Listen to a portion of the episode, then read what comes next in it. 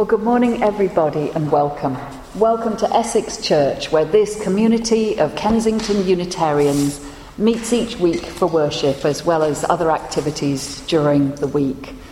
Welcome to you all. Be you people for whom this is your spiritual home, be you newcomers, visitors. Do feel at home here today. Outside, it's a wet autumnal day. But let us turn our attention inwards for a while as we spend this hour in worship together. Take a moment perhaps to think of that world outside. Perhaps the issues that concern you. Turbulent world events. Turbulence in your own community or within yourself. And then perhaps, if you can, allow those outside issues to rest a while, perhaps even to be left at the door as we focus today on here and now. Welcome, welcome to you all.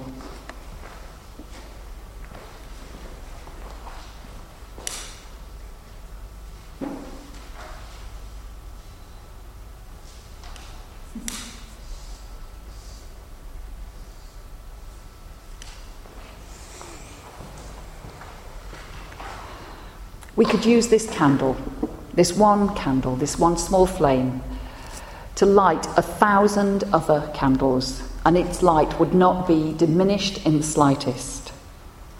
May we trust in a similar abundance in life, that all might know peace and prosperity, justice and freedom, acceptance and love. May this small flame remind us today of infinite possibility.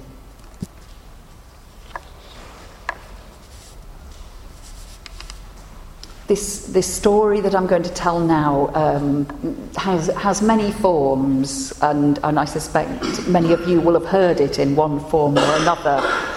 I've come to think it's one of the stories that I should just always carry around with me. It clearly has a personal message. Um, this, this particular version is from the Buddhist tradition, and it's called Let's Wait and See. And it's told that uh, once upon a time in China there lived a, a farmer, a farmer who had a, a, wonderful, strong young son, the envy of the neighbourhood for his hard work. And the farmer's friends would often congratulate him on his good luck at having such a fine son. There, you can help you with your work, can't he? And when you're old, he'll be able to look after you.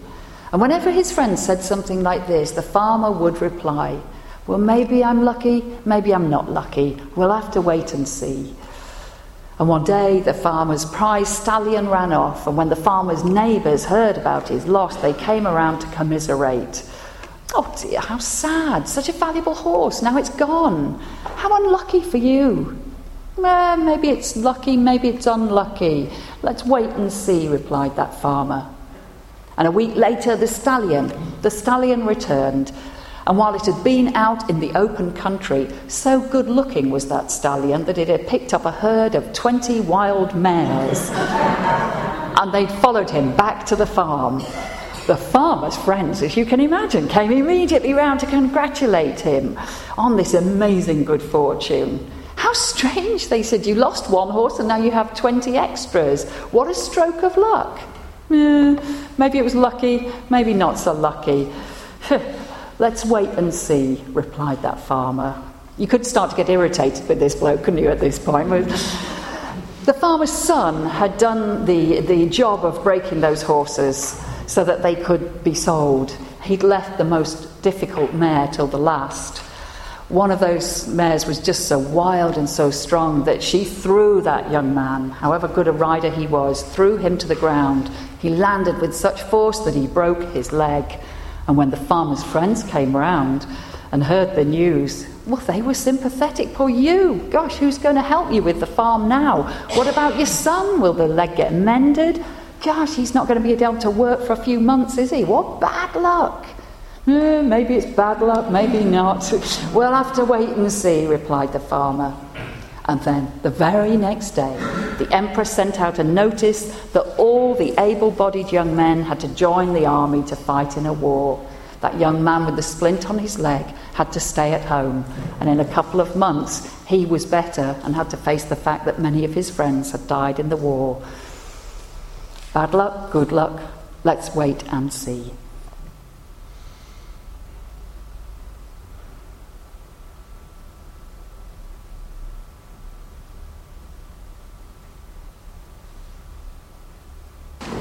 There's a, there's a quote on the front of your order of service sheet from, from Osho remain open and trust, innocently, unconditionally. And this, this reading is taken from his book of, of meditations. Osho, I don't know if you, you know Osho, Heidi does. Um, Bhagwan Shree Rajneesh, a most uh, complex, uh, nuanced character who got into a lot of trouble in the end and was, was in a way discredited and yet strangely, I think his, his spiritual messages have a remarkable um, uh, clarity and strength about them, even so, despite his 16 white Rolls Royces. Here are his words on trust. Always remember that at no cost should you become mistrustful. Even if your trust allows others to deceive you, this is better than not to trust.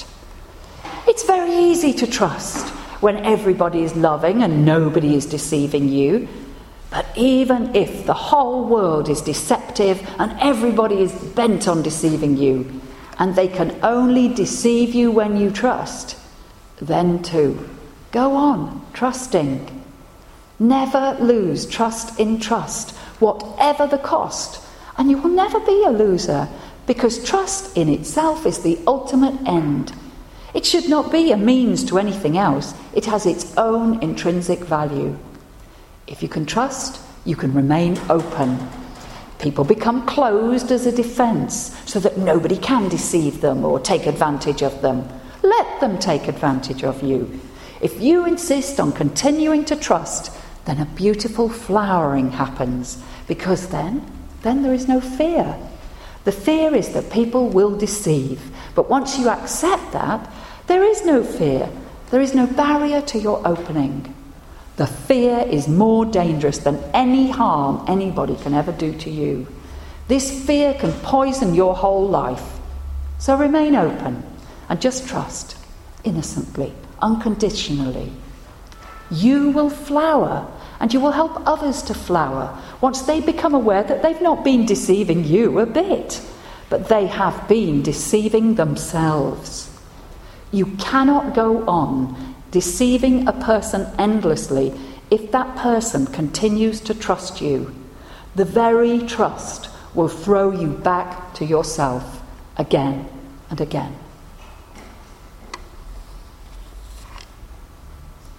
I suspect I could study that for the rest of my life.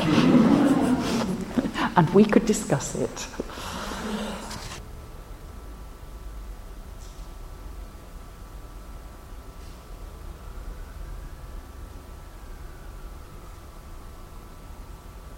Know, do you know the story of the, the Jewish father whose little son? I mean, actually, there's a picture on the front just to illustrate this, this story. Uh, his uh, little son was standing up on a wall, and as children sometimes do, um, he shouted out, Catch me, Dad! and jumped towards his father's outstretched arms. But this loving father, instead of catching his son, moved to one side and let the boy fall to the floor. The child looked up at his dad and asked through his tears, Why didn't you catch me? And the father replied, Because you need to learn an important lesson in life, son, and learn it whilst you're young. Trust nobody. I checked this story out with a couple of Jewish friends as to its political correctness, I want you to know. And they reckon that this kind of earthy realism is a mark of their own Jewish upbringing, and, and that its common sense message, we went on to talk about, it actually pervades human interactions, doesn't it? We are taught, most of us, to be sensible, to watch our backs, to guard our own self interests. But if we move into the world of therapy and personal growth, the call to explore our boundaries of trusting, well, that is heard loud and clear. No wonder then that the drama therapy movement developed so many trust games to help people explore their feelings of trust and distrust. You've perhaps been taken on a blindfold walk by, by someone and, and been given various sensory experiences to enjoy. Or maybe you've stood in a, a circle of people and uh, you've been in the middle and gently allowed your body to fall towards someone, trusting that they'll gently pass your body weight to the next person whilst you remain soft and pliant, accepting and trusting. Uh, some of uh, these exercises can be taken to more extreme lengths, and some of these I have experienced. Years ago, now I've got to say, even thinking about them now makes me go hot and cold. I probably wouldn't recommend them to many of us. Uh, years ago, when I was working as a drama teacher, we invited a theatre group to work with uh, my class of 13 year olds, and we focused on trust. So able were these youngsters to let go that we graduated quickly to more advanced exercises. And the final task involved a chair set on top of a, a, a proper sized table. Two of us held the chair legs to stop uh, the chair slipping. Everyone else stood in front of the chair in two rows with their arms outstretched. And the person who stood on the chair on top of the table simply had to just let themselves go and fall into the outstretched arms. It was a remarkably successful morning. To fall in that way and feel yourself caught by others, it's a wonderful experience. And then it came to Chris Martin's turn. It was not the easiest of youngsters. In fact, he was an expert in making other people's lives difficult, both at home and at school. He found it hard to take instructions, and that's perhaps why, when we told him to let himself fall, rather like a felled tr- tree trunk might fall, Chris instead leapt from that chair, dived really, and propelled himself so effectively that we all watched in da- dawning horror as he kind of dived head first past all the outstretched arms and, and then landed head first onto the concrete classroom floor beyond. He knocked himself out I had to drive him to hospital, and then I had to go around to his parents that night to apologise. They, bless them, told me that I shouldn't have bothered, that he was perfectly all right now, and in any case, his mum said, Our Christopher is such a pain in the backside, we wouldn't have minded if he dived straight out of that window. Trust. I think it's always been an issue for humanity we have imaginations, don't we? And once you have an imagination, you know that things can go wrong in life. But do you, like me, have that feeling that trust is, a, is really a, becoming a key theme in this early 21st century? There seems to be an increasing sense of unease around us. Can we trust our politicians, our bankers, our public servants, our newspapers? Can we trust people who are different from us in some way? Can we trust the economic system that, frankly, all our lives are, are built upon? At times such as these, it's all the more important then that people with a spiritual foundation to their lives provide a more calming and steady viewpoint. But of course, religious groups themselves may use the spirit of the time, this sense of unease, to help strengthen their own message. Uh, Michaela, who's a member here and who is even now winging her way to Germany, she read me an emailed story from a friend of hers telling of an encounter on her doorstep in New York that happened shortly after the 9 11 terrorist attacks. She saw two dark suited figures approaching her door and, and wondered who they were. They knocked, she opened the door, they were Jehovah's Witnesses. And, and as she opened that door to one of them, a young woman opened her Bible and began to speak of the need to trust in the Lord. And referring to the recent atrocities in New York, she said, Look at our world. You can't trust anyone anymore, can you? Michaela's friend experienced a moment of absolute stillness and emptiness at that point as she heard those words. You can't trust anyone anymore, can you? With the added bit, with those guys out there. Meaning those who might commit terrorist attacks in the future. And then Michaela's friend described a moment of clarity that came upon her as she replied, On the contrary, all there is is trust. She went on, speaking to the Jehovah's Witnesses. You know, I thank you, but do you know, all I do is trust. And this is none of my merit, it's how I am built, how we are all built, I believe. And besides, trust or not, we will all seemingly be betrayed or let down sometime in life, trusting or not. But it's so much lighter and easier to trust than not. So that's why I just trust. This stopped that dark suited woman completely in her tracks. Unusual, the, this woman said, for Jehovah's Witnesses. And apparently she just closed her Bible and said, God bless you. And I said, God bless you and the guys out there. And off they went. And after that, I realised that I'd been shown what had always been that way. There is only trust. Trust, she said to her, was like a joy like an unearned gift, always there.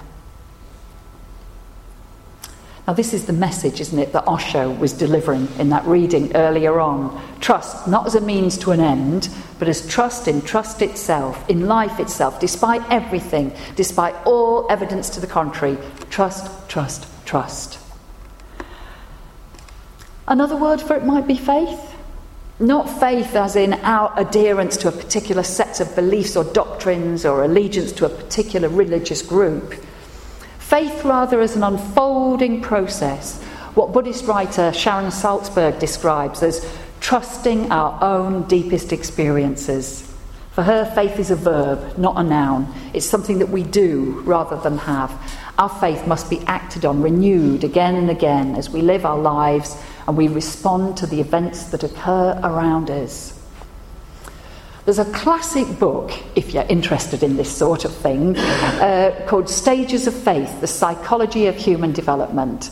It's written by James Fowler, and in that he identifies six stages of faith development in human beings. Now, actually, he's, he's very clear six stages of development have been critiqued by other academics, but they're still well regarded as a system of showing how we develop from our earliest years, you know, from that very early childhood when we, we trust everything that we're told by those around us, that we mirror back the beliefs that we see or hear, assuming all the while that people see things exactly like we do.